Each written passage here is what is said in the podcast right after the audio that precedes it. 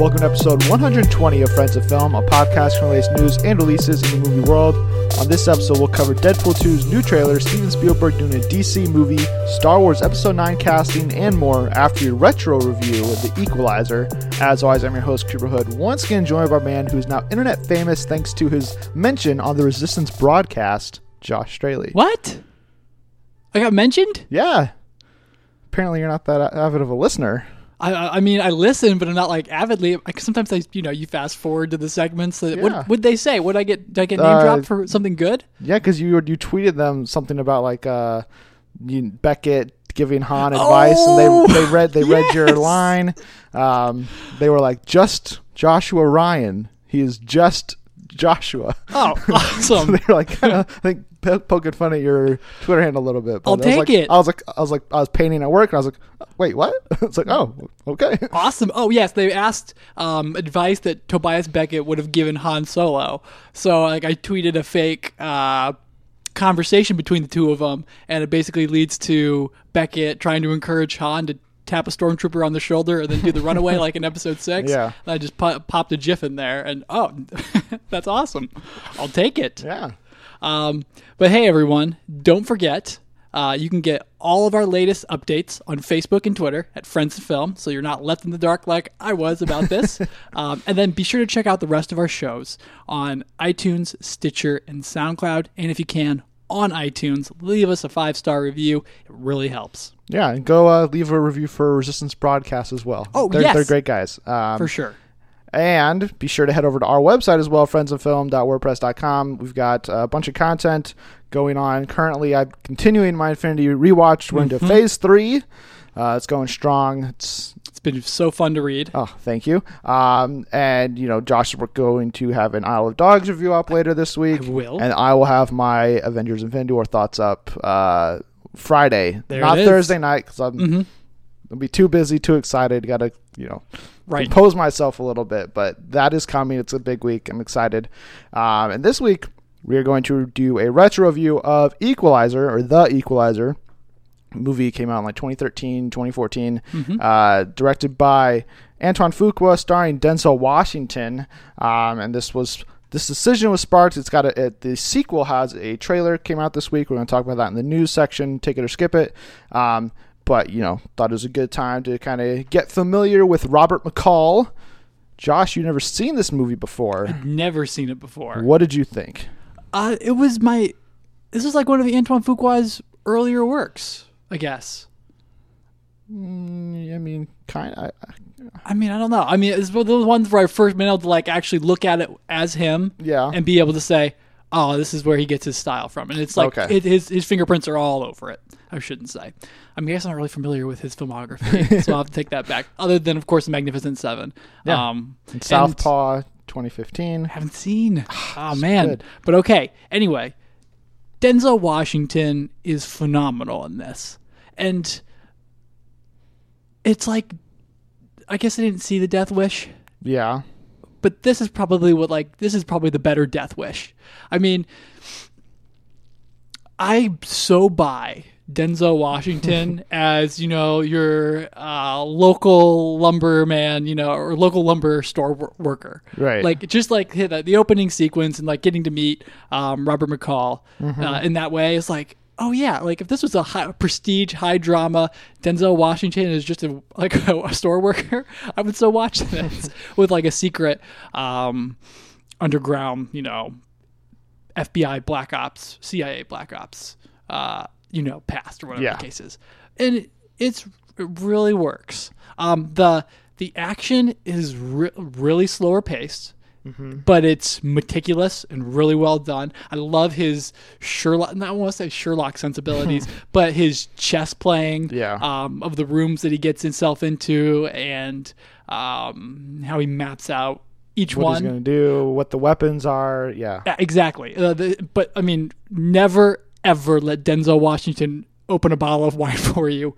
Ooh, Oh, that cork. There's a corkscrew moment in here that I'm still thinking about. That's the moment that when I saw this movie the first time, it wasn't in theaters. It was, you know, Mm-hmm. a year after or whatever, so a couple years ago. That's like the one scene that always sticks with me about this movie is like, because it's just so gross and disgusting. And I know, and it's it's so visceral too. Yeah. Like it does not shy away from it whatsoever. Um, and then jumping forward to his House of Horrors in the Home Depot later in the movie, or the Home Mart, yeah, uh, for copyright reasons or whatever. Uh, his House of Horrors in there too. He does his best Batman impression with Yep. the barbed wire, like yanking the kid up or the guy up by his neck. Uh, and I was like, oh my goodness. So it is raw and visceral, but the story around it is a little kitschy, um, almost too cliche yeah, but I buy it. I mean, I, I just you're having fun in that world, I guess. And when Denzel's acting, you you just kind of like let the man go. I, you, in the moment, it's really hard to say, "No, I'm not buying this," because Yeah. he he sells everything he does so so well. Um, Chloe Grace Moretz. It's always weird seeing her like outside of like comedy and Yeah. things like that, and then like or in, um, in this role though, I was like oh wow, she can actually really do drama. Mm-hmm. Um, I hadn't seen Sixth Wave yet, but I'm imagining I don't know how Uh, that, isn't it Fifth Wave? Fifth Wave. Yes. But yeah, I haven't seen it either. Okay. so I mean, I don't know how well she does, like you know, with a movie all of her own, but Mm-hmm. um, definitely want to see more of that. Uh, and it's just stylish as heck. Uh, Mm-hmm. I the Fuqua um, knows how to, uh, you know. Give hero, make he- craft hero moments in his Yeah. movies. Like when, like, I, I forgot that they were in that Home Depot with the sprinklers going and um, Denzel pulling up the, or Robert gun? McCall, yeah, the nail gun. Yeah. And I'm like, oh yeah, it's going down. I'm like, oh wait, they're just they're in the you know they're in the paint section Yeah. of uh, Home Depot. So it's like like that moment just kind of like all melted away as Mm-hmm. he's gunning him down. Uh, so it's it was better than I expected going through Okay. because I remember seeing the trailers for this and being like, eh, hard pass. you know, it's it's it's taken but different, and I was Yeah. like, no, no, thank you. But no, I I was um impressed. Uh, but like I said, story wise, it's kind of like I don't know what's really going on here. It Mm-hmm. doesn't seem like he should. It, se- it seems like they grafted every moment together kind of differently. Like th- th- there's no flow to the Russian mobs Right. um, plan to it. It's sort of like I got revenge, and now we're gonna try one thing. Oh, that didn't work. Let's try another thing. Oh, that didn't work. It's almost like in like video games where you have to like go on these all these weird like side quests that Yes. Mm-hmm. somehow tie together to like you're to going and facing the boss, and you're at the end of the day, you're like, wait, how did how did saving that sheep help me get to this place? And you're like, right. I don't think it did. It's Yeah. just an extra 20 minutes I had to play this game. It's Yeah. like that was kind of this movie at certain points. It's like, all right, let's go bust this, uh, you know, underground um, meat market, you know, thing. It's like, why? Yeah. what did that do? Um, I will say I was pleasantly surprised though, to have David Harbour show Yeah. up with his Boston accent and everything like that. Yeah, drops about 50 f bombs. yes, his best uh, Good Will Hunting, you know, channeling it. Yeah. Uh, so I totally dug him as the you know sideways cop, and then who turns his life around after a near death experience. Uh, so that was all great, but yeah, like you said, it's just like one miniature story after another, and then eventually he shows up in wherever the Russian mob's at, probably Russia, I guess. Is that, I don't know where that where that wherever that safe house is for the leader, and Oh, then just like, hope you enjoyed your shower, buddy. And Yeah. then, and then he gets electrocuted, Yeah. and then like you know that's it for him. Um, so, but if we were doing ticket stubs, or we are doing ticket Yep. stubs for this movie, Yep. I would give it three ticket stubs. Um, it's got great action. It's got Denzel acting his heart out as always, Mm-hmm. and yeah, I mean, not overly complicated, but nothing that just makes you roll your eyes and say, "Ah, boy, here we go again." Right. It's not taken two or definitely not taken three. Yeah, exactly. Simple premise with a character that you can just immediately say, "Oh, that guy's," you know, you can identify with right, right. away. Yeah, I think somebody on our uh, Twitter suggested like that. You know, Robert McCall and John Wick need to have a team up or a crossover or something. Ooh, and yeah. it's like, yeah, I could totally see that. Wouldn't work Mhm. studio wise. That one's at li- John Wick's at Lionsgate, and this is at Columbia with Sony. So Ah, okay. couldn't work unless maybe Sony sells the Equalizer rights, because I doubt Lionsgate would give up, uh, you know, John Wick at this point. But Right. I do think that's the best comparison for this movie. It's John Wick light. Hmm You know, it definitely has those moments of like that really visceral action you're talking about. We were just like, man, Robert McCall just like can kill anybody he wants with whatever he wants. There's like that Jason Bourne element where, you know, Jason Bourne can walk into a gunfight with a pencil and he'll come out the victor. Yes. McCall can do the same with a corkscrew, with um, a nail gun, with whatever he has at his disposal, and he'll come out on top. hmm So it's like a little like almost superhero-y because like he has that like sixth sense about him where he can like, all right, there's this guy over here. He's got a knife. This guy's got a gun. I'll go for the gun first. Get this guy, kill Yeah. the boss. Get this other guy, get the corkscrew, kill him that way. And like I love the like, he times out everything he does. I think that's just a really fun little quirky uh, part of his character. Um, that he does kind of have this like OCD like everything has to be done this perfect way, this Yeah. right way. Um, One thing I didn't get though was in his first fight where he he times everything out for us. yeah. Um, why does he deduct nine seconds? Yeah, I don't. I, I don't know if it's because like he had the guy like dead to rights, and then But he just like, like- he kind of like I don't remember what he said. He just like talked to him, was like, "Remember this" or whatever, and then like Right. he's like, "Okay, that," Yeah. because he's he's counting during that exchange when he's Mhm. talking to that guy. So I'm like, I guess that took nine seconds. He's like, "You know, nine from 28." All right, I never figured out why he did that. I'm like, Yeah. just, is he just, is he just spotting himself nine seconds? Okay. like, all right, I could have done it better. Uh, I don't, I don't know. I, that's the way I took it. Um, and you know that scene, Yeah. um, any of the other stuff, the action is uh, so good. I mean, I think Fuqua has a really great eye for the action. We'll, I'll talk about that more when we get to discussing the trailer for the sequel. Mhm. Um, there's just a lot of really fun moments where the action's on point. Uh, Fuqua gets some nice shots out of it, doing the slow mo in the rain in the warehouse. It- It looks great. Um, you know, all of that stuff. It just it's done really, really well, and that's definitely where Equalizer's at its best. Uh, it does annoy me though that like they hint at like three or four other like major, you know, like killing sprees that McCall goes on Oh, yeah. and then we don't see him. He's like, you know, cleaning the blood off of that hammer he stole from the store and killed the bank robber or the, Right. the robber. yeah, for And the it's ring. like, why didn't we get to see that? That would have been Yeah. that would have been so much cooler than just like waiting around the store Mhm. and like seeing what this girl's doing for lunch or something, or like when he goes and kills the Russian mob boss at the end. You know, the guard right before he gets electrocuted, he's like, "Guards, guards, guards!" And then as he walks out, you see all the dead guards. It's like, Ugh. yeah. I just missed. There could have been a super awesome one take where it's like, Mhm. you know, five minutes of him just like taking down guards left and right up to the bathroom, and that would have been awesome. And instead, I could be like, oh, that could have been cool, Right. But I don't get to see it. They leave you hanging for sure. So like that's kind of disappointing, and I totally agree with you on the story. Um, like I mentioned, the side quests. There's just like he starts, he gets back into this game because Chloe Grace Moretz's character like gets beaten up, and Mhm. uh, you know he like had this connection with her, and he wants to get revenge and help her get out of this life and start anew. And then the, he just like goes on these like random like trails of meet, me- uh, meeting up with David Harbour or you know getting involved with that like uh, that Asian mob or whatever, and you're just Mhm. like none of like. I I think they all have ties to the Russian mob, but like, why not just go after like the head of that mob instead of just like lollygagging around and be like, all right, I'm gonna go over here first, and I'll get these guys, and I'll get Yeah. these guys. It's like, could have saved yourself time, and because he's like taking out all of this guy's side projects, that's what like makes it so they get to Mhm. you know They go kid- round up. kidnapping all of the people at Home Mart, and you're just like, Yep.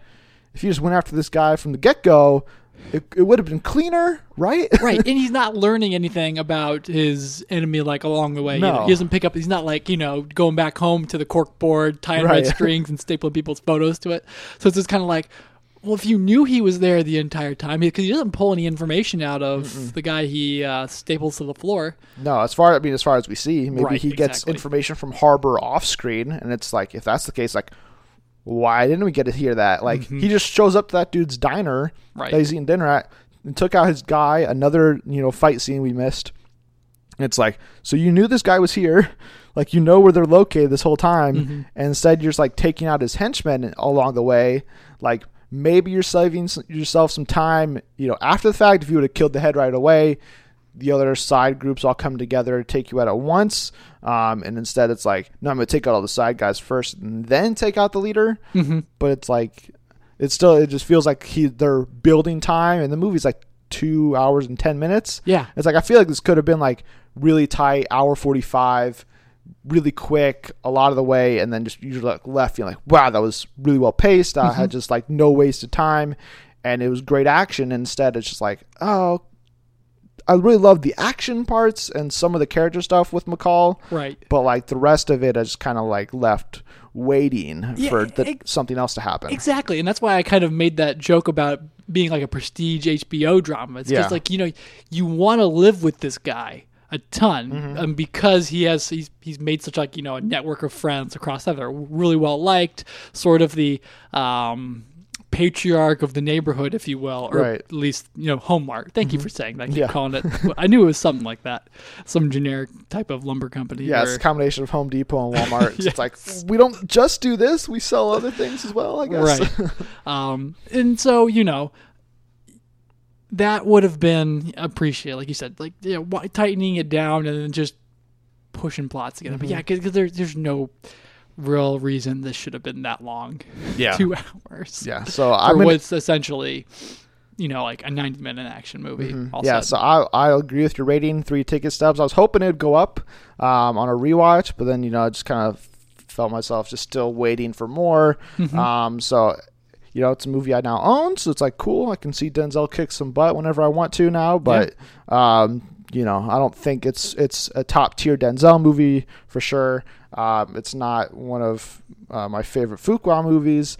Um, so it's just kind of like it's here, it exists, and why did I have such? I don't know why where my brain fart came from. I mean, Fuqua's been around since Training Day. I, Yeah. I mean that's my. Uh, Training Day, I don't know why Shooter. yes. Uh, you know, yeah, he's got a lot of oh, he did Shooter with Wahlberg. Yep, with Oh, Wahlberg. man. Um, he also did. If he can't, if he can rope Wahlberg to be like the villain for an Equalizer three or something like that, Yeah, he also did That- Ol- Olympus Has Fallen, which isn't great, stellar. but like that's still better than like White House Down. it's better than Wasn't uh, House- London Has Fallen. wasn't White House down like a spoof though?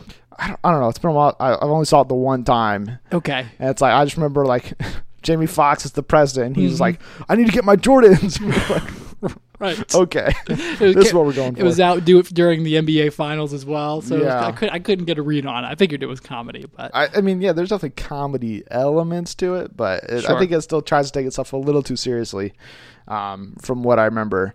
And uh, I, also want to mention the they kind of try to do some like universe building here with like bringing in Melissa Leo and Bill Pullman uh, That's as like right, Bill his like there. two f- like former friends who like I guess were colleagues in the past, and now Mhm. he's like. But again, that that was one of those sequences. It's like it doesn't add anything to the movie. He goes there to kind of get some information on these guys, and they basically tell him what we already know. Like this is the Russian mob of the area. Yeah, And then he's like, "Well, can I kill him?" They're like, "We're not going to give you permission." he's like, "All right, well, I'm going to kill him anyways." It's like, yeah, what was the point of that? And I mean, it's just I don't know. There's like all, all of those like moments that just add up to be like, oh, so this is why it's two hours and ten minutes instead of Mhm. an hour and a half or an hour forty. But I mean, we'll get to it though as well, and it looks like those are going to pay off, um, at least in some respects. One of them, and but it's like, how much was that even like? I don't know. Was it worth it or not? like when I when I because it'd been a while since I've watched Equalizer. When I saw the Equalizer two trailer this week, um, which we'll get to in a couple minutes, it was like, wait, who? What was her role again? Mhm. And then I watched the movie. and I was like, oh, that's why I don't remember. She's in it for like two minutes. Yeah. so it's like, does it even really add that much to it? Uh, I mean, we'll we'll get to it. Um, you know, shortly. I mean, I think that's really all I have to say yeah, on I mean, Equalizer. It's a fun movie. Um, you know, it's cool to see Denzel kind of have this, you know, tougher character. Um, it's her, it's his John Wick, it's his Taken. Mhm. Um, but it's just not as good as I think either of those first two installments of those franchises are. yeah, I, I definitely agree there. Also, the tree tremor, um, Fuqua, just like instead of like just like the typical like, oh, there's something running through that guy's neck. Takes Yeah. the camera up close and then turns us around on it. And I'm Mhm. like, oh wow, he really wants us to know what's going Yeah. on here. So, um, also, you know, let's give a round of applause for Ralph for passing his security Yeah, guard exactly. exam. You know, uh, and being well, I guess he, he was a little bit courageous there in the end, Yeah. getting those hostages to safety. Yeah, so I mean, he ran. He was shot. right. He's got infield a- experience now. Took a bullet for him. So. I do. Do you ever eat chips on your sandwiches? Have Yeah, you ever done that? Of course. I've Who- never done that. Never No. pickle, Lay's classic potato chips um, on a ham and American cheese. Mayo is optional. Okay. That is that is a classic. I just I see it all the time in like movies and stuff. I'm like, do people actually do that? Mm, Like I, I don't know. I've never really seen anybody eat a sandwich with like chips in them. What? So it's, I don't know. Maybe that's just my family. Maybe we're like the weird ones. Everybody else is normal. Oh, And then also, you know, if you're ever at a restaurant, then put the fries on the hamburger. Got to go that route as Mm-hmm. well. Oh man, really? yeah. So I just like you know, thought I'd throw that out there since uh, kind of short review. So uh, both I guess recommendations from us. Oh yeah, I think it's a must see. Uh, for our equalizer, that's all we have for our review. We'll be right back in a bit though with the news.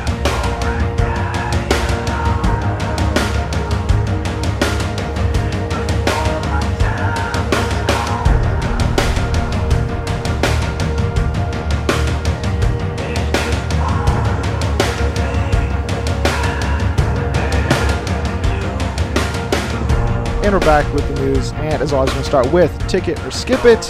This week, we are doing the first trailer for Equalizer 2, which we just talked about the first movie in our review. So we both liked it. Josh, Mhm. are you going to give a ticket to the sequel or are you thinking of skipping it? If we had not, if I had not seen Equalizer before we got to here, I was going to say skip it. Mm-hmm. Okay. Not interested.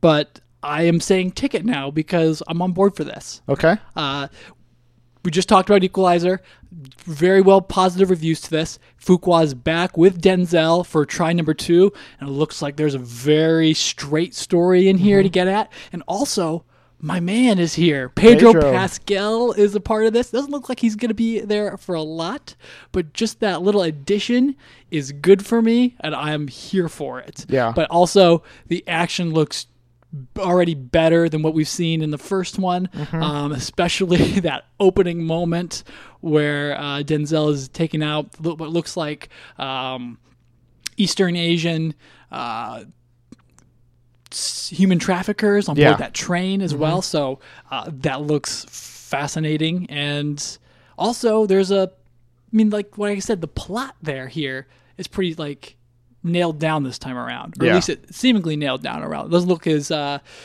sidewindery Mm-hmm. or off in the off in the weeds like last time As the first one, yeah. Um, and you just kind of mentioned like, why is Melissa Leo in this movie? Yeah. Mm-hmm. It looks like she's back, but only to Only to get die. only to die. So, however that case is, but it looks like it's kind of like another dive back into this world, which Mm-hmm. wasn't really, like you said, sort of sold on that I needed all this world building. right. But it looks like it's coming home to roost. If it can do that, we could be talking about oh the Equalizer franchise, the trilogy, if you will, because there's probably going to be a third one if this one goes well. If this one goes well, yeah. We've got something good here. Mm-hmm. But what are you thinking? Yeah, I will give this a ticket as well. Uh, based on our Twitter activity, a lot of people will be giving this tickets. Uh, a lot of people are excited for this movie, and yeah, I think the trailer looks really good. The action, I love the 360 car shot that Fuqua does when Oh, yeah. Denzel's beaten up, and because like that was one of those selling points that like Kingsman 2 tried to do. Was like, look at Mm-hmm. this really cool in car fight that we're doing with Egerton, and it's like okay, that works, but like there's also like some looks like some CGI in there, like so I don't know how real that is, but this one looks it's just like it's a 360 shot. They put the camera around a car and Denzel just beating the crap out of a guy. Yeah. and like you buy it, like especially if you see if you saw the first movie, uh, it fits right in line with McCall's character that he just like he'll do whatever it takes wh- wherever like he has to do it uh, to get it done. Uh, Pascal, I don't know if this is a spoiler to say this. 'cause it, it may be based on the trailer, Okay. but when he was initially cast for the movie, it was as the villain. oh no.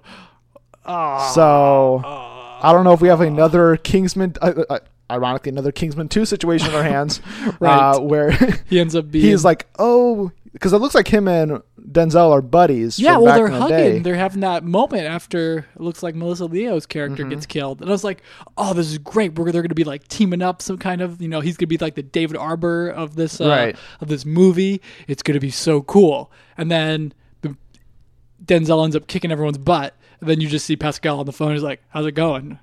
Cool." I'm like, "Ah, no, Yeah. that's disappointing." But if you, what you say is true, I'll take this over him just being, Just being a side character, you know, an anecdote, you know, Right. a humanizing aspect for the guy. Yeah, because that because I think that would be fun. It'd be uh, very cool to see him and Denzel square off at the end of the movie. Yes. I could totally see that happening. Um, another thing I want to mention: the trailer did not show Ashton Sanders, uh, kid from Moonlight, who's also in this movie, Oh, really? and he is supposed to play a leading role. So Hmm. it's like, how does he get involved?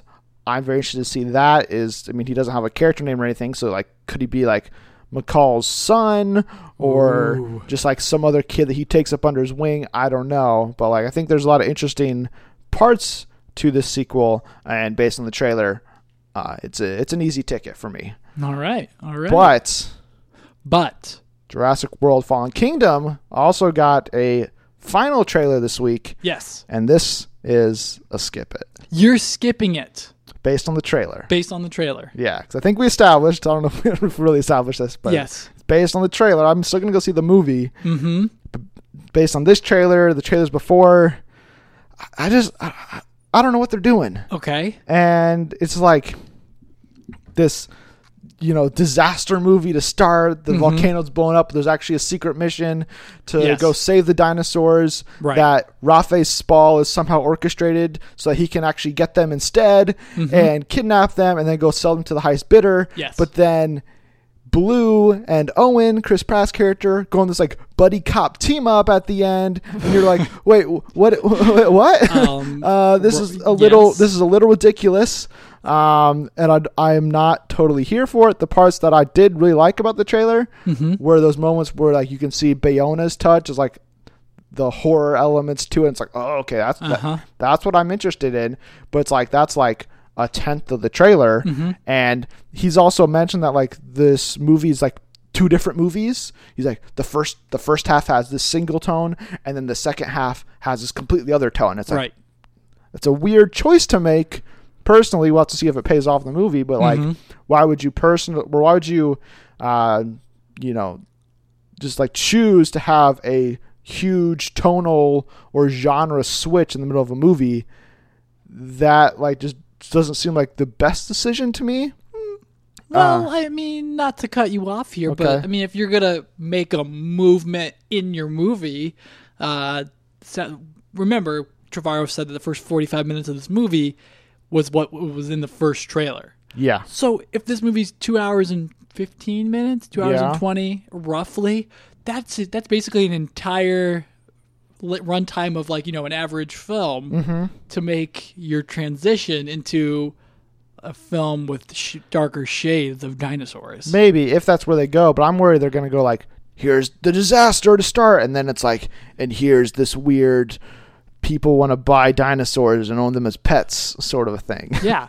Okay. And I don't know, that just doesn't like that Well, doesn't work for me Oh, currently. is that what you saw that as? That you saw it as an auction for a Mm-hmm. genetically? Oh no, no, no, no! They're he's he's showing off. They're getting ready to sell dinosaurs as biological weapons, and that's what our introduction was to the Indoraptor or whatever. of the Indoraptor because we saw this thing. We saw this on Doctor Wu's computer get flipped around by um, what's his name's character, Owen?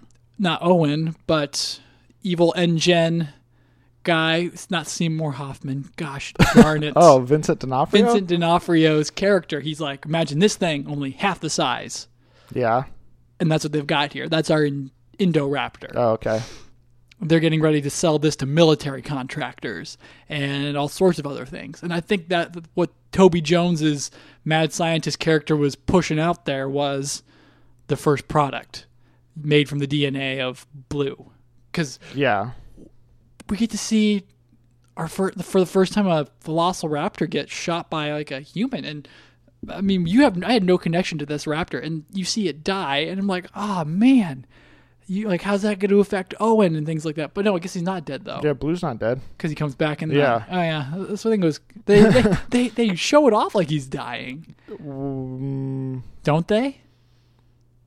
Yeah, You kind see him go down, and just like, well, is he dead, or why wouldn't he just kind of get up and run away? Yeah, unless it was a different raptor. Hmm, that's a good point. I don't know. Well, anyway, I'm I'm giving this thing a ticket. Okay. I, I've just I've seen I feel like I've seen the whole movie, Yeah. and I do despise that part of it. The I was marketing for- surprised we got a third trailer to begin with. Yeah, I, I don't know what their strategy is here. Oh, I know their strategy: complete and total market saturation of a movie that had the second biggest domestic opening. Mm-hmm. Um, still stands as the second biggest domestic opening, at like 550, 500 million, Domestic opening or no, domestic box office. total. Yeah. Uh maybe. Right. I don't know if Last Jedi or Black Panther. It had the second biggest opening domestically. yes. Um, Either way, I mean a butt It it of makes a lot of money, yeah.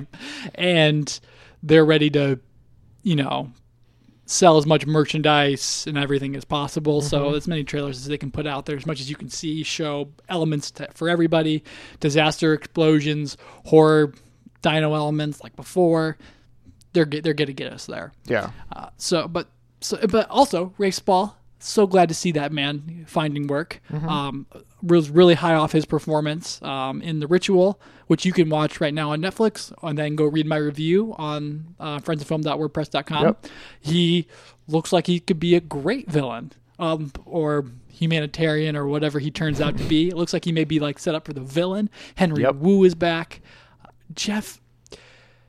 Jeff, what I don't know what they're doing to him in this movie. I, I, mean, I really feel like that's his only scene. if that's his only scene, I am going to be so so disappointed because I I, I want because at that at that point w- there's no that's not a good reason to bring him back Yeah. as in malcolm just be like here he is right 20 years later Mhm. in a courtroom right you don't he doesn't get to interact with the dinosaur or he doesn't even get to go to the island or anything Mm-hmm. like it's a, it's a disappointing outcome for Dr. Malcolm. Uh, so, you know, here's to hoping that Dr. Grant and Dr. Sattler's cameos are being hidden from view. Because, I mean, gosh, we've never had Sam Neill or Laura Dern or Jeff Goldblum for that matter, you know, more popular today than today.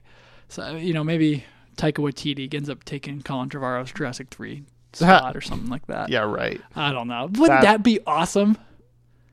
I mean i would I, i'm all for taika doing whatever uh I'll give that man dinosaurs I, to play with. I don't understand. I don't understand how you'd fit in with Jurassic World though. You can't. You'd have to just pivot, but you know. But anyway, I'm a ticket. Um, I think they're spoiling a bit of the mo- too much of the movie, but Mm-hmm.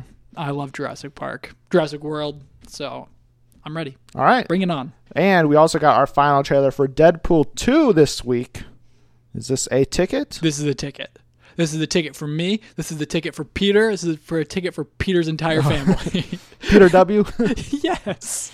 Uh, like I said, D- Deadpool is his his mission in this movie is to protect baby Hitler, and Cable is coming for him, and I am all here for it.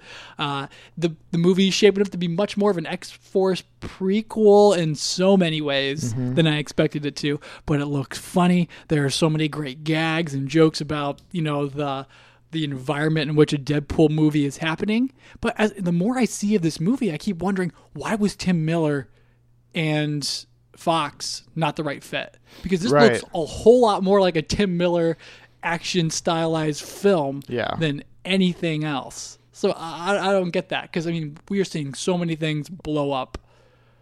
if I remember correctly, and I may be switching this up, I think Tim Miller wanted to. Maybe this is wrong. I feel like there was a difference over like the scope of the movie. Mm-hmm. One of either uh, Miller or Reynolds wanted it to be like one of them wanted this like you know double triple the budget so we could do all this crazy stuff. The other one wanted just like no keep it small, give Yeah. us like twenty more extra million dollars and we'll be good.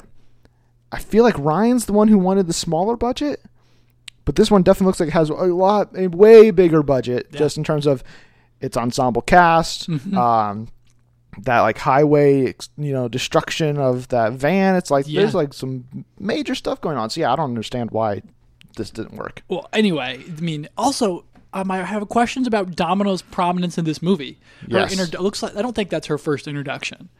That's, uh, but maybe When it's she's just me. auditioning, Yeah, well, if she shows up and she's like, "I'm Domino, I'm lucky," she's like, "That's not a superpower." Mm-hmm. She's like, "Yeah, it is." I, my gut's telling me that's not the first time we see her, but if it is, you know, so be it. yeah, I Uh, feel like it would be. I'm hoping she's everywhere in this movie, but we'll see. Yeah. because my gut's telling me like X. I, I don't know how much this X Force stuff is gonna do, Well, but you have been very iffy on the Uh-huh. movie the entire way through. Yes. like I don't think you've said like one positive thing without following it up without like a but That's or a not- eh, okay, eh, maybe that's true. eh, you know. So, and you were disappointed by the first Deadpool. Yeah, you were disappointed. You're like, this wasn't the movie I said. I remember it because I was mad. I was mad at you. I don't know if I would say I'm dis- I'm disappointed in Deadpool. but okay, it wasn't everything you'd hoped. I or- believe what I said. Yes, take us back. was I didn't love it as much as it seemed like everybody else was. Okay, and it had okay. me questioning what was wrong with me more so than what was wrong with the movie. no, okay. But where are you at with the third trailer? Yes, third trailer, final trailer, Mm-hmm. best trailer. Awesome. So it, this is a ticket for me. Uh, for whatever reason, I don't know if you know. I had you know just a crabby mood when the other two trailers were happening, or what the case was. I don't Okay. Mm-hmm. think that's the case. Um, but like this one just worked for me. Like the the comedy mixed in really well with the action. We got to hear you know Cable make a joke about Deadpool being a sex doll, and you're like, Yes. okay, Cable's gonna have a sense of humor, and so it's like I didn't have that concern where like those first two trailers p- painted it very much like Cable's this doom and gloom Terminator that just like here's the here he's come to our time to kill this kid, and it's like. Oh, okay, that's pretty dark. Yeah. And then Ryan Reynolds is over here like making jokes with like Deadpool in a Woody outfit, and you're like, well, uh, how how do these things go together? And like this one, I feel like showed kind of what you were saying about Jurassic uh, World Fallen Kingdoms trailer. Showed a lot more of that of the movie again because the third trailer they didn't reuse a lot of that same stuff. I think they're still using the same moments of the movie, Yeah, just using scenes. different parts of the scenes. Right. Um, but still, we get to see more of that. We get to see the X Force auditions. Yeah. Um, your concern over Domino's role, Mm-hmm. I am interested in. I believe we talked about the first, the second trailer.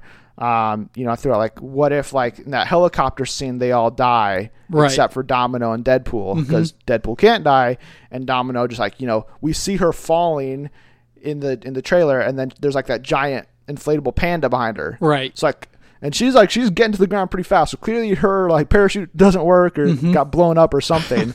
and so like, she's gonna like just luckily as her powers would be, be safe. Right. And so like, but then she's around with you know Negasonic Teenage Warhead Mm-hmm. and Colossus and Deadpool and Dopinder for the rest of the movie, and we don't see a lot more of like Bedlam. That's true. Terry Crews's character or uh, you know Shatterstar played by Lewis Tanner, any of those other people, even Peter. Mm-hmm. Um, you know, so it's like, do all those people just like die in that first sequence? Um, kind of setting the slate clean so that when you do next Force movie, you can bring in like the actual cast members you want. Yeah. Um, and the bigger ones, I don't know, but I, I also think this trailer really paints Cable as the villain of this movie. Mm-hmm. Uh, I don't think that's the case entirely. You know, I, on Twitter when I posted the uh, trailer, I called it you know Deadpool verse Cable Dawn of uh, of X Force, Right. Because it's like it feels kind of like BVS, not in terms of quality, even though they make a very great uh, DC jab. Like that's pretty dark. Are you not are you sure you're from the DC universe? That's right. Uh, really funny joke there, Mm-hmm. but like I feel like some there is there has to be another element to the movie that's like, all right, well, yeah. Where's that fourth act? now they get on the same side and go after this person Mm-hmm. that's also trying to get Julian Dennison's character. Unless, unless, what do you think of this? Um, or, or I mean, okay, so I think you've are you're referencing a casting that's out there, or that's rumored to be out there, or it's confirmed to be out there, okay, right? Kind of. I just, Maybe. just say whatever you're thinking. Okay, well, anyway, I would love it if actually it turns out that Deadpool looks at um, Julian Dennison's character, and he's just like, "No, you're right. You're awful," and then they have to fight him. I think that would be a great turn, but I, there's an allusion now to some other villains underneath the surface. There's like yeah, there's like there's people theorizing or maybe even hints in the trailer of Juggernaut uh, being a villain in this movie. There's been no casting, but I mean that we didn't get the Terry Crews casting beforehand, so like they could definitely have kept it under wraps. Bill. Skarsgård. Um, so they're they're uh, you know we talked a week or two ago about um, that one guy who I can't remember his name, but like getting cut from the movie who was supposed to play the villain, Mhm. and then uh, one of the writers of the movie said that's not true. He's still involved in the movie, so like at least that guy's still involved. And if Juggernaut's also involved, and if maybe somebody else is involved too, then like you have your villain team that Domino, Deadpool, and Cable could fight at the end of the movie or whatever. yeah, Um, I also want to bring up one last thing here. Is this a ticket or a skip it? Yeah, I said did I say- not say ticket? No, Oh, yeah, it's a ticket. there it is. Um, I, I was listening to Jeremy Jahns's thoughts on this trailer, hmm and he Good guy. Yeah, great guy. Uh, go subscribe to him on YouTube and whatever else you can do. Follow him on Twitter, whatever. Um, but he kind of brought the point that like Deadpool, because it's you know self-referential and breaks the fourth wall. hmm uh, there are still those moments in these trailer where it looks like it's just doing like the sequelitis thing. It's just going bigger and badder, and it's, it's just setting up future movies. And you know, but like people are just instantly going to play that off as, oh, it's just Deadpool being Deadpool, you know, making fun of the tropes. Uh-huh. But is like, can Deadpool be? Can Deadpool two just like have all these cliches and get a pass for them because people be like, oh, they're just making fun of it, or is it actually just like, or could it still just be cliche and be cliche? That's a good question. I'll have to think more on that. Okay. But I don't think I'm ready to answer it. Okay. You raise a very good point. Ah, Jeremy Jahns raised a very good point. I don't Jeremy, wherever you are, you've made a great point Seattle. that I will think about and then probably disagree with once I formulate my argument. Right. I mean, I mean, we may not know until we see the movie. Uh, probably be the best case. Um, instead of you know, prejudging it, be like, oh, you know, it can have these cliches, but it doesn't mean it's okay. Yeah, it's. I think. I think it's going to hinge on when does Deadpool become its own thing and stop becoming satire. Right. And ultimately, you have to ask what's Fox's mission and what are the writers thinking and what's Ryan Reynolds' intentions. Yeah. And it'll probably boil down to money. but wh- what number two is is going to be very important. Yeah. So I, li- I liked what I saw here with Deadpool 2. David Leitch looks like he's a good fit in terms of directing with the action and everything. And moving on to the news, segue. Variety revealed this week that David Leitch is now attached to direct the video game live action adaptation of The Division, starring Jake Gyllenhaal and Jessica Chastain. I think you have to be like. And speaking of David Leitch, to get a segue. Isn't that what I basically did? No, you got to say. And speaking of David Leitch, Okay. I think I think we're I don't know. I'm sorry. I think we're being a little too tight on what you know makes a, cl- a uh, you know segue a segue. But Sorry, uh. David Leitch is going to direct the division, starring Jake Gyllenhaal and Jessica Chastain. Uh, currently, he's tied up doing Hobbs and Shaw, and Mhm. he will be for the rest of the year shooting that movie um, and getting it ready for. I believe it has release date for next summer. Um, but then after he's done doing work on that movie, then the hope is that production will kick in on this. Are we excited? Yeah. This changes the entire tenor of the the division, doesn't it? Mm-hmm. Yeah. I mean, it goes from I mean, you have Jake Gyllenhaal and Jessica Chastain attached to this project. Mm-hmm. That's already something in and of itself. Yeah. But it's a video game property. Mm-hmm. So you got to be like, "Okay, but what's it how's it going to you know, all shake out? Are they going to play close to these elements?" But no, David Leitch is the legit guy. He grounds his movies and he makes them visceral, fun, punchy action. This is the division. Actually, may be the first truly amazing video game movie based on everything, like all of its pieces. Yeah. I am. I was. I am beyond uh, blown away by this. Yeah, because I think I mean you mentioned it's basically a perfect fit. I mean Gyllenhaal and Chastain are two of the best in the business currently, and they are apparently very um, passionate about this project and want to make sure it's done right. It follows the tone of the video games, which I have not played, um, but then you get David Leitch and you get that the guy behind John Wick, or uh, Atomic Blonde. Yep. Uh, soon to be Deadpool 2, and then soon after that, it'll be Hobbs and Shaw. Like, Yeah. four, I would assume, will be really great action movies. And you bring him on board to do this.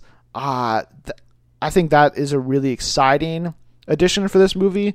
We finally get it a director. Uh, there have been previous talks of other directors um, in the mix, but you know now as long as David Leitch stays attached, I think, like you said, I mean, I really like Tomb Raider. I think it's the best video game movie Agreed. um, to ever come out. Better than you know Rampage or Assassin's Creed or Yes. Warcraft or the old Tomb Raider movies or whatever. Totally. But based on the pieces here, you have two of the best actors in the business. You have a really great director. Uh, I don't know who's doing the script, so that could maybe change things.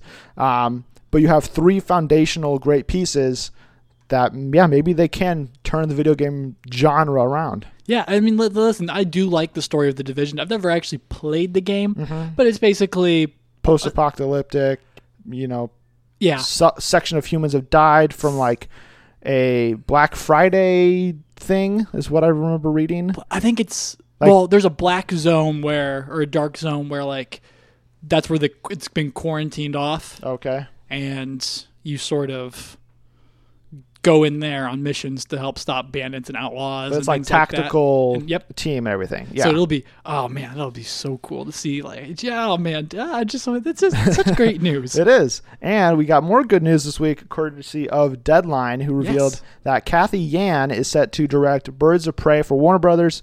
The plan is for this movie to start filming at the end of the year, which bumped Suicide Squad 2 off of the production schedule till next year. Um, and it will mark Margot Robbie's return as Harley Quinn, where Batgirl is also set to debut. So they'll be looking to cast that role in the next couple of months here. Um, as for who else will make up the Birds of Prey or Harley Quinn's team or whatever, uh, that'll depend on the script. They have two scripts apparently. It's on Christina Hodson wrote at least one of them. Maybe she wrote both versions. Um, but it's her version that they said they're really high on. So one of the versions has other characters, or has a couple other characters, and then another version has still has Harley and Batgirl, but then a completely other set of side characters. So, Birds of Prey moving forward. Good sign. and it's bumping off Suicide Squad 2. Unfortunately for Gavin That O'Connor. is that is that is crazy, but that's got to show some kind of belief in Mm-hmm. either one of those scripts. yeah. So, yes, let's do it. I mean, I've been we haven't seen Batgirl on the silver screen ever, have we? Other than the Mm, Killing Joke. She was in um uh when Alicia Silverstone played her in Forever? Forever? Yeah. Because that's with that Val the and- Clooney That's, one? uh, that's Clooney and um, yeah, it's that one. the guy who is now Green Arrow. No, I was like Stephen Amell? That- like, that's not Stephen Amell, but it's the guy who looks like Stephen Amell. I don't know, but All yeah, right, that, but that's yes. the movie. That, okay. Well, so I did the second that. time.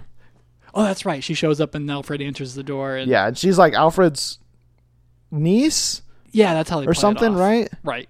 That's right. Okay. It's really weird. yeah, it's one of those things where you're like, that's not how. Okay, and then you just Yeah. and you're like, I don't even like this movie. You Yeah, this off. movie's terrible. but yes, and then this will lead right into Hodson's um, Batgirl Mm-hmm. movie, and oddly enough, we don't have Batman news. But if this all coalesces into a Batman universe for DC, as well as you know those other properties, kind of like jumping in there when they can. Mm-hmm. This is shaping up to the thing. Warner Brother and Hamada and everyone has got their act together here, and I, I, I am all for this. Uh, Cathy Yan, I'm not familiar with any of the movies that she's directed or produced. Or. She's, she's made she's directed one movie okay, called Dead Pigs. I'm pretty sure. uh, it was a s- it was a festival hit last year or two years ago.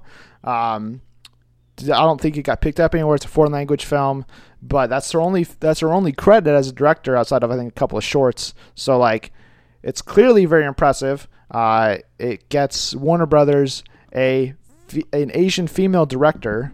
it stars Zazie Beetz. Yeah, What? It came out this year, 2018. yeah, but- yeah. It was at festivals last year. Yeah. Okay, but it's like it's nowhere to be found. You, I mean, it's not on like Amazon or Netflix or Oh, Hulu or man, whatever. I want to hunt this down now. But, But- okay, anyway, cool. yeah, that's. I think it's very cool. I mean, I'm excited that it. Yeah, like you said, Hamada is like getting his act in order. Not his act. He's getting DC's act in order because mm-hmm. it's you know it's important to remember that this is again another new regime. So all of the problems that you know DC's experienced in the past, that was under one leadership. You know, Aquaman was under new leadership. It's really Shazam and onward that is Hamada's vision. So those are the, those are the movies, those are the decisions that you kind of have to judge all new uh, news in terms of DC movies on is what they've done so far. Um, which unfortunately we haven't seen any of that stuff yet. We won't see any of their products till next year. But the moves he's been making in the meantime have been really positive. Kristen Wiig, Pedro Pascal in Wonder Woman 2. There's talks of getting Lynda Carter now uh, as well. So like they're it looks like they're figuring out what they want to do. He hired Daley and Goldstein to do Flash. Yes. Um, now Cathy Yan, and I mean, yeah, it looks like it's you know moving well. I do hope that you know if they're figuring out Harley Quinn and Batgirl and maybe even bringing in like Black Canary and Huntress or Poison Ivy and Catwoman or whoever other female DC characters make up Birds of Prey. Yeah. I hope that does mean that they figure out the Batman thing because it'll be really weird to have this like Gotham universe, you know, building and budding with, you know, heroes and villains and then be like, Ben, what are you going to do? right. Yeah. And nobody knows. But so. it would also be it, depending on who they cast as Batman. You know, we're gonna have all these like he's gonna become like this mysterious, overlooming figure Mm-hmm. in a Gotham-centered universe here with these films. Yeah. And you're kind of like, where's the Batman? And then Mm-hmm. Here he comes out with the director Batman. Matt Reeves. Matt Reeves is Batman. I'm losing names left and right today. Uh, and you're like, there he is, ta-da! And it's I'm not Jake Gyllenhaal, but it's either Ben Affleck or someone else. And you're Yeah. like, whoa, this was a great payoff. It's John Hamm. That's that's a great one. I'd love to see. But you know, Be fine with that. I would yeah. So th- I don't know. This is just great, and I'm, I'm just definitely dying to see um, a Batgirl film and the take on it, and this of course this Birds of Prey film that'll Mm-hmm. introduce lots of more um, those comic book characters. Yeah, I do hope that they don't go too heavy with Gotham and Batman. I mean, I want to see Flash get his thing. I want to see Aquaman's world. I want to get to space and get the Green Sure. Lanterns and even that Cyborg. Get just Cyborg, give him something to do. please. Um, I want to see all that stuff, so I don't just be like, here's Batgirl and Nightwing and Birds of Prey and Mm-hmm. Suicide Squad 2 and Batman and then Batman sequel and Batgirl sequel and the Joker spinoff and it's Yes. like okay, we got it. You're just doing Batman stuff. Or and if Hmm. that or if that is your plan, just announce it that way so it's not like, where's this Green Lantern movie? Like, right. come on. Yeah. Ju- Just pull it off there. Let us know it's not, Yeah. or whatever the case is. Exactly. So another movie though that we'll have to look forward to from DC is from Steven Spielberg. Yeah, and it Ladies also, and gentlemen. it also features a Birds of Prey, right? I think. It can. is this it an could. actual possible. animal? Uh, Blackhawk Yeah. is a. Wait, are you asking is a Black Hawk an animal, or are you Yeah. asking is Black Hawk a Birds of Prey member? No, is it actually an animal? I mean, Is it a bird of prey? there are hawks. I don't know if there's. There has to be one that's a sh- subspecies that's called Black Hawk. I would assume. We'll save that for the anthropology part. yeah, exactly. Come back next week. Um, but Steven Spielberg is developing a Black Hawk movie uh, with David Koepp writing the script. Uh, What? it's important to note that he's just developing at this point Mm-hmm. with the hope to direct, but he is not definitely directing this movie. If he does, it will have to wait until after Indiana Jones 5 and his remake of West Side Story. Personally, I feel like he won't direct yeah, that's what I'm thinking. because it's like it's it's not a Steven Spielberg's doing a superhero movie because this Mm-hmm. is a movie. This is the Black Hawk is a title taken up by a guy in World War II who's a fighter pilot. Yeah. So it's like you're just getting Indiana Jones, but like Mm-hmm. with a guy who flies. Like that's what this movie is. And I feel like after Indiana Jones five and West Side Story, um, you know whether or not they want to do a Ready Player two or whatever other passion project Spielberg p- picks up along the way, I just feel like Spielberg isn't necessarily needed on this to direct. Mm-hmm. But I mean, you can and like he he's notorious for announcing, "Oh, I'm doing this project," and then you know, we talked about Robopocalypse like a month or two ago, and it's like Right. that was f- six years ago, and okay, Michael Bay, now you're directing it. It's Yeah. like, okay, like I don't, I'm not, I'm not saying Michael Bay is going to direct Blackhawk. Um, I mean, he was talking to DC at one point, so you That's never know. right. Um, but still, if you have Spielberg attached to a DC movie, even if you can say just as a producer, Mm-hmm. you can say from the producer of Jaws and Indiana E.T. and Jones Mm-hmm. Indiana Jones and Jurassic Park and Ready Player One and everything that he's done. That's a huge draw, and then you can get kind of maybe that unknown or lesser known director to come in, make a star out of that person Yeah. with this movie. Exactly. I mean, Amblin knows how to make a fun adventure film. So even if he's producing, even if he, he brings with him his ent- entire crew there, th- those that DNA is going to get in here, and like nobody knows um, Nazi punching better than Steven Spielberg. Okay, it, it actually surprised me how much of his movies feature Nazis. it's at least it's at least five. It'll be six. This would make seven. Yeah. just off the top of my head. Um, the War Horse. That's not about Nazis though. That's Civil War, right? Uh, yeah, I think. I don't know. I don't. I haven't seen this. exactly, me neither. anyway, point being, um, he he knows what's up. He knows how to make a war film. Yes. He knows the experience there. Uh, and like you said, yeah, I don't think he'll direct this, but if he if he does, that is the biggest get ever, or one of the biggest gets ever. But like, yeah, I mean, he's getting he's like what seventy now. yeah, he's up there. So he's going to finish Indiana Jones, and then he'll do West Side Story for two years, and then at that point, Gotta do the post sequel and Right. Oh, that's right. Yes. What would that be over though? I don't know. Um, shoot. Okay. Well, anyway, point being, then he's gonna want to focus on what you know his the things he has not checked off his list Yeah. yet. Because I mean, the dude, I can't believe the dude's approaching eighty, and at that point, you'll be like, do I really want to go Mm-hmm. do a hundred day shoot on a movie that someone else could totally do for me, Right. and I could still make you know X, do- X amount of dollars off of. So I think he'll pass. But the idea, the fact that he's kind of like, I can help push this thing in the right direction Mm-hmm. is so cool. And a property that I would have never even given a second look to right. now sounds like the coolest thing ever. Uh, World War II pilots who fly all over the world battling the Third Reich. Mm-hmm. Yeah, let's do it. Do you want to see it be in the DC EU or whatever it's eventually going to be t- officially called? Only if you can like swing it so Gal Gadot gets to be in there as Wonder Woman. But other than that, no, no thanks. I mean, Yeah. not, not necessary. I mean, yeah, it's not necessary either way. You can make it with it in the DC, and it's like, okay, here's a cool war story. Mm-hmm. Right. Takes place after Wonder Woman. Yeah. Maybe you have Gal show up. Um, Saeed, uh, something. That's right. Yeah. Uh, his character Samir in Wonder Woman, Mhm. it, like he teased like, like last year that like his character ties to Blackhawk, um, so he you could have him show up as like a secondary pilot in the movie and just kind of tie it in. But either way, it's not like all right, well this one is really important to the DC timeline and the continuity because it lays the seeds for Darkseid. It's like Right. it's just going to be a fun kind of throwaway adventure Mhm. whether or not it's in the DCU or not. So, uh, sounds good to me. And moving over to Star Wars now, that hashtag show revealed some that some casting info that casting is now underway on Star Wars Nine, and that they are looking for a new leading female role, uh, currently up for grabs for a 40 to 50 year old woman. And for the casting call purposes, they are calling this character Mara, which for a lot of fans of the EU immediately jump to Mara Jade, Luke Skywalker's wife, former uh, you know assassin for the Emperor, eventual Jedi Knight. Do you think that's what they're going for here? And if so, yeah. are you interested in that? This is tough.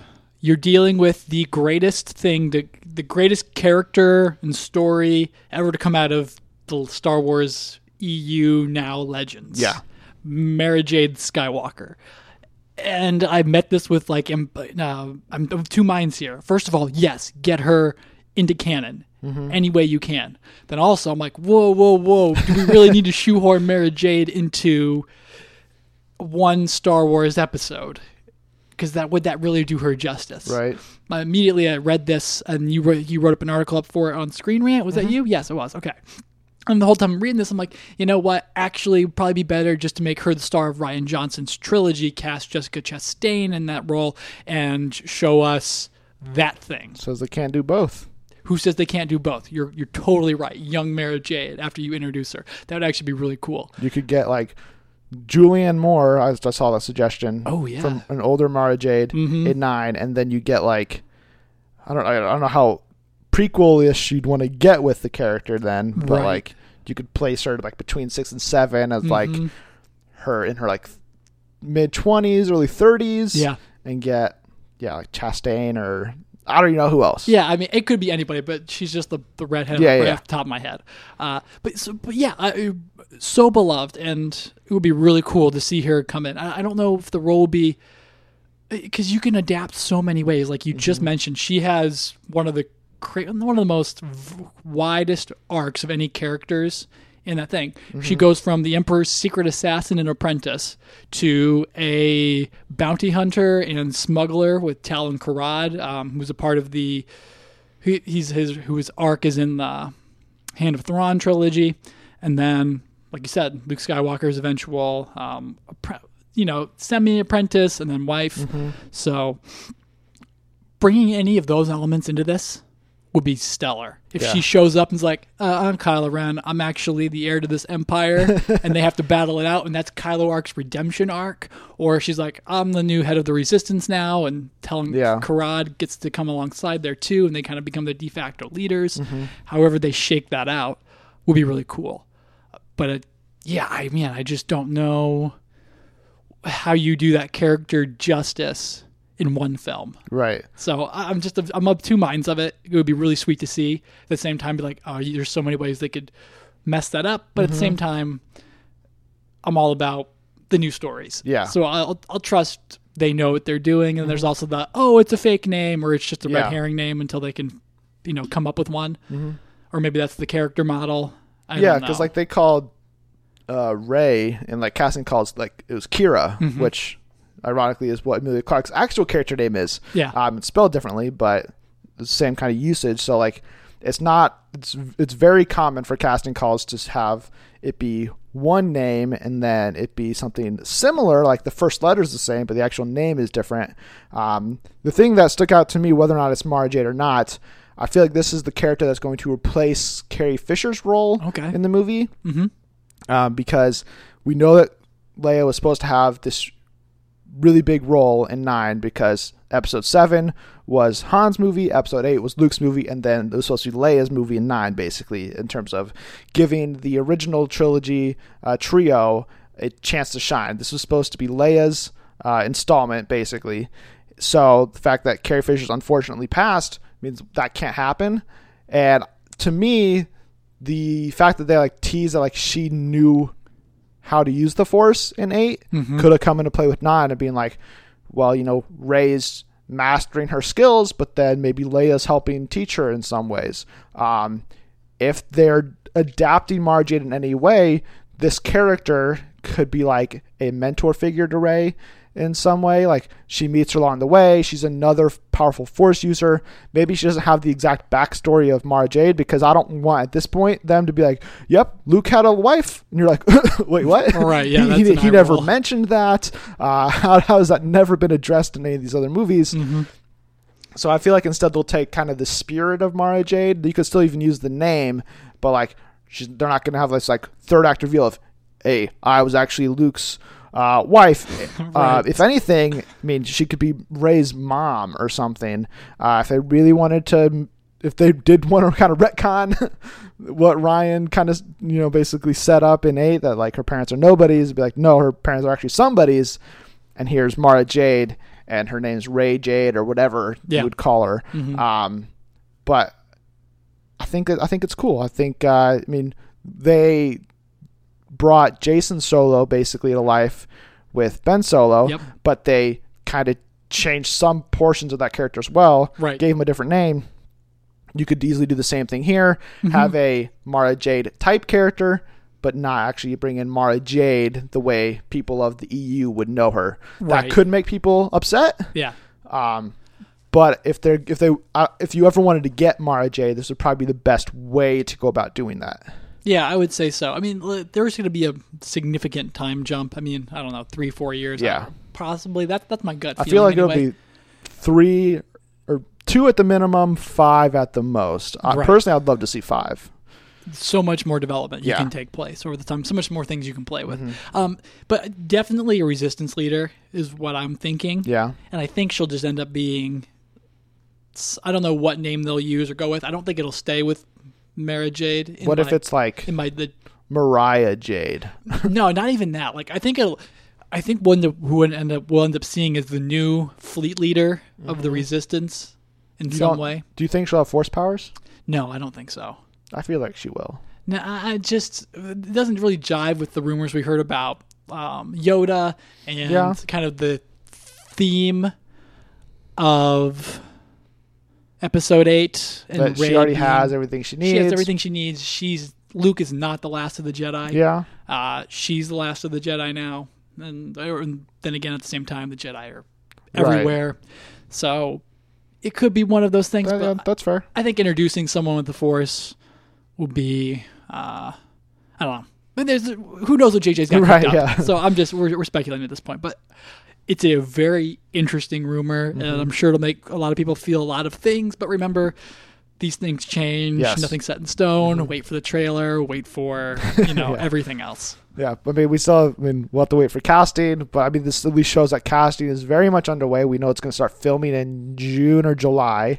I can't remember which one, but it's filming this summer, so we're going to get some announcements here in the next, you know, couple of months of like whoever plays this Mara Jade character or, you know, the other. Because like this isn't the only new character they're adding; they're going to add a couple other ones. So Oh, like, yeah. what are those other roles going to be? Um, we'll have to wait and see, and it'll you know help start the fire for episode nine. For sure. Um, but moving on then to Jungle Cruise, another Disney film. THR revealed this week that Edgar Ramirez joined the cast and will play one of the villains, and he was described as somebody who has a conquistador background. Ooh. And then Variety revealed that Game Night Breakout star Jesse Plemons is also on board to play another villain. Which one are you more excited to see opposite of The Rock and Emily Blunt? I see. My gut says Jesse Plemons because I Mm-hmm. know him, Yeah. but I haven't seen Edgar Ramirez in anything. Ever? Um, nice, not consciously. I can't put him in a film. Did you see Gold on Netflix? Did not see Gold I with just- Matthew I- McConaughey's balding. Yeah, self. I just watched it this week because of this. Okay, He's good. He's good in it. Yeah, He's I good mean, fit the conquistador role. Yeah, yeah. Great. I mean, Edgar Ramirez is a is a pretty talented guy. Uh, per, I would say Jesse Plemons though, just because game night, Mm-hmm. him being like an actual villain, I think is. I mean, he kind he he was a real villain in um, Black, Black Mirror? Mirror. Yep. So like, there's no doubt in my mind that he can kind of pull that off, and it'll be fun to see him in this like really big sort of franchise film, hopeful franchise film. Oh, apparently he's got some roles in Bourne, Zero Dark Thirty. Yeah, and, he's uh he's like he's one of the assassins in like the early Bourne movies, I think. Just like you know how like Karl Urban's one of them, and you're Yeah. like, wait, Carl Urban, right. He's the first one, right? No, he's the second one. He's in. He's in the Ultimatum. No, Wait, which one's he in? he's in the Supremacy. Does, aren't you looking at his IMDb right now? Um, Ramirez. Yeah. he's in the Ultimatum. So I think he's that's the one last that one. takes the shots at the end. That like catch Bourne, but then Yeah, Mm-hmm. yeah, doesn't catch Bourne at the same time. It's also one girl on the train, but I can't put him. yeah. He's um, he's uh, shoot. I'm mixing up the cast members because there's Haley Bennett in that movie, Mhm. and there's Emily Blunt. He's Haley Bennett's boyfriend. yeah. Okay, got it. I have seen him, but I haven't seen him say any words or exp- exp- emote at all. I suppose. Okay. But anyway, uh, well, cool. Yeah, and like you said, Jesse Plemons, he's just kind of he's making his he's making his moves to be you know one of our not exactly like an Adam DeVine type of a character, but I think that when like he gets established, we'll be like that guy, and he really does just brings the joy. Yeah.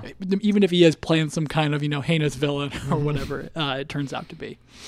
Yeah, so then moving on to our last story here today, uh, one that you're very interested in. Yeah. Uh, that hashtag show also reported that the Lego Batman movie director Chris McKay is possibly going to direct a Borderlands movie. Casting has begun, so he this could potentially be McKay's next project, uh, depending on this. And then he's also doing that other movie, Dungeons and Dragons. Dungeons and Dragons, and then he's attached to Nightwing. Mm-hmm. Do you think this is his next one up? And if so, is that a good thing? They're casting. Yeah. Casting means they're moving on it, Mm-hmm. and this is a video game movie, and yeah, that's all the rage right now. And I, I think it very well could show up because I know we said last week that Firefly was the Indiana Jones in space. Yeah. Borderlands is a little bit closer to that too. Okay. And uh, I mean, I feel like it's a very popular video game series, still ongoing. Uh, I think that we'd capitalize on it. And Chris McKay, I mean, the guy needs to pick a project. Mm-hmm. And if this is casting and his name is being mentioned, I feel like he's going to jump on it. Is it in space? It is I've set never in played the space. games. Well, there it's set in like outer space, and you can people go to different planets. Oh, okay. But it all takes place on a planet. Gotcha. and everyone's on this planet looking for the same treasure. So it's like the Ark of the Covenant, Oh, okay, and you know okay. you open the the Ark of the Covenant, and then bad things happen, and then they have to stop it. And I, bel- keys and I believe the report from the hashtag show compared the Vision to Mad Max and Guardians of the Galaxy combined. ooh, I believe I may have Yeah, misremembered that, zany and but to me, that as somebody who hasn't played the games, Mm-hmm. that pitch of Mad Max plus Guardians is like, sign me up. yeah, uh, the like the character you see on the front of the marketing for the video game. Mm-hmm. uh, Yeah, the, very much like because the whole thing is the planet is populated with criminals. okay. like convicts. So everyone's sort of just like cobbled together their own societies and weapons and things like that. So that's actually a really good example of Mad Max. But also, I think it's got these Indiana Jones elements where Okay. they're after a treasure and everyone else is after the treasure at the same time. But there's also a big company that wants the treasure, i.e., Okay. Mm-hmm. Nazis. And then they open it and then you go from there. yeah. But very cool. And you think Chris McKay is a good choice? I think Chris McKay's a great choice All right. especially if you're going for zany out there comedy. Uh, you know, fused along with a with some Action action, story. Yeah, Mhm. yeah. I mean, all those elements sound good to me. Um, yeah, I mean, I, was, I remember like the trailers for this game or seeing commercials for it and be like, oh, that, that, that looks cool. Has a cool aesthetic to it. Don't know anything about the story, but you have Chris McKay directing it, uh, and you compare it to Mad Max and Guardians of the Galaxy.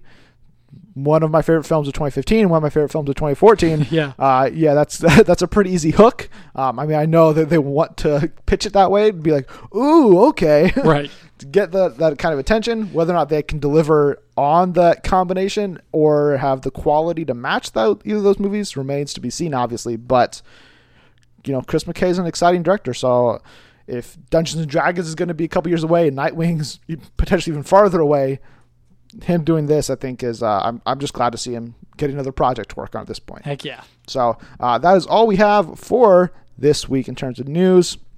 We'll be back next week with the big one Avengers Infinity War. Mm-hmm. Yes. Oh boy. Uh, we've been covering a lot recently. Uh, we're going to have our preview episode up this week. We'll also have a big question out. Um, Talking about the future of the Jurassic World franchise, whether or not they're maybe running out of ideas. Uh, we'll discuss that, talk about everything, why we're excited for Avengers Infinity War. Um, all that stuff's going to be coming up. And then, you know, we'll be back next week for a review of the epic 19th movie of the MCU. Uh, if you enjoyed this episode, though, please subscribe, share, retweet, and more. Plus, head over to iTunes and give us a five star review with comments telling us why you enjoy listening.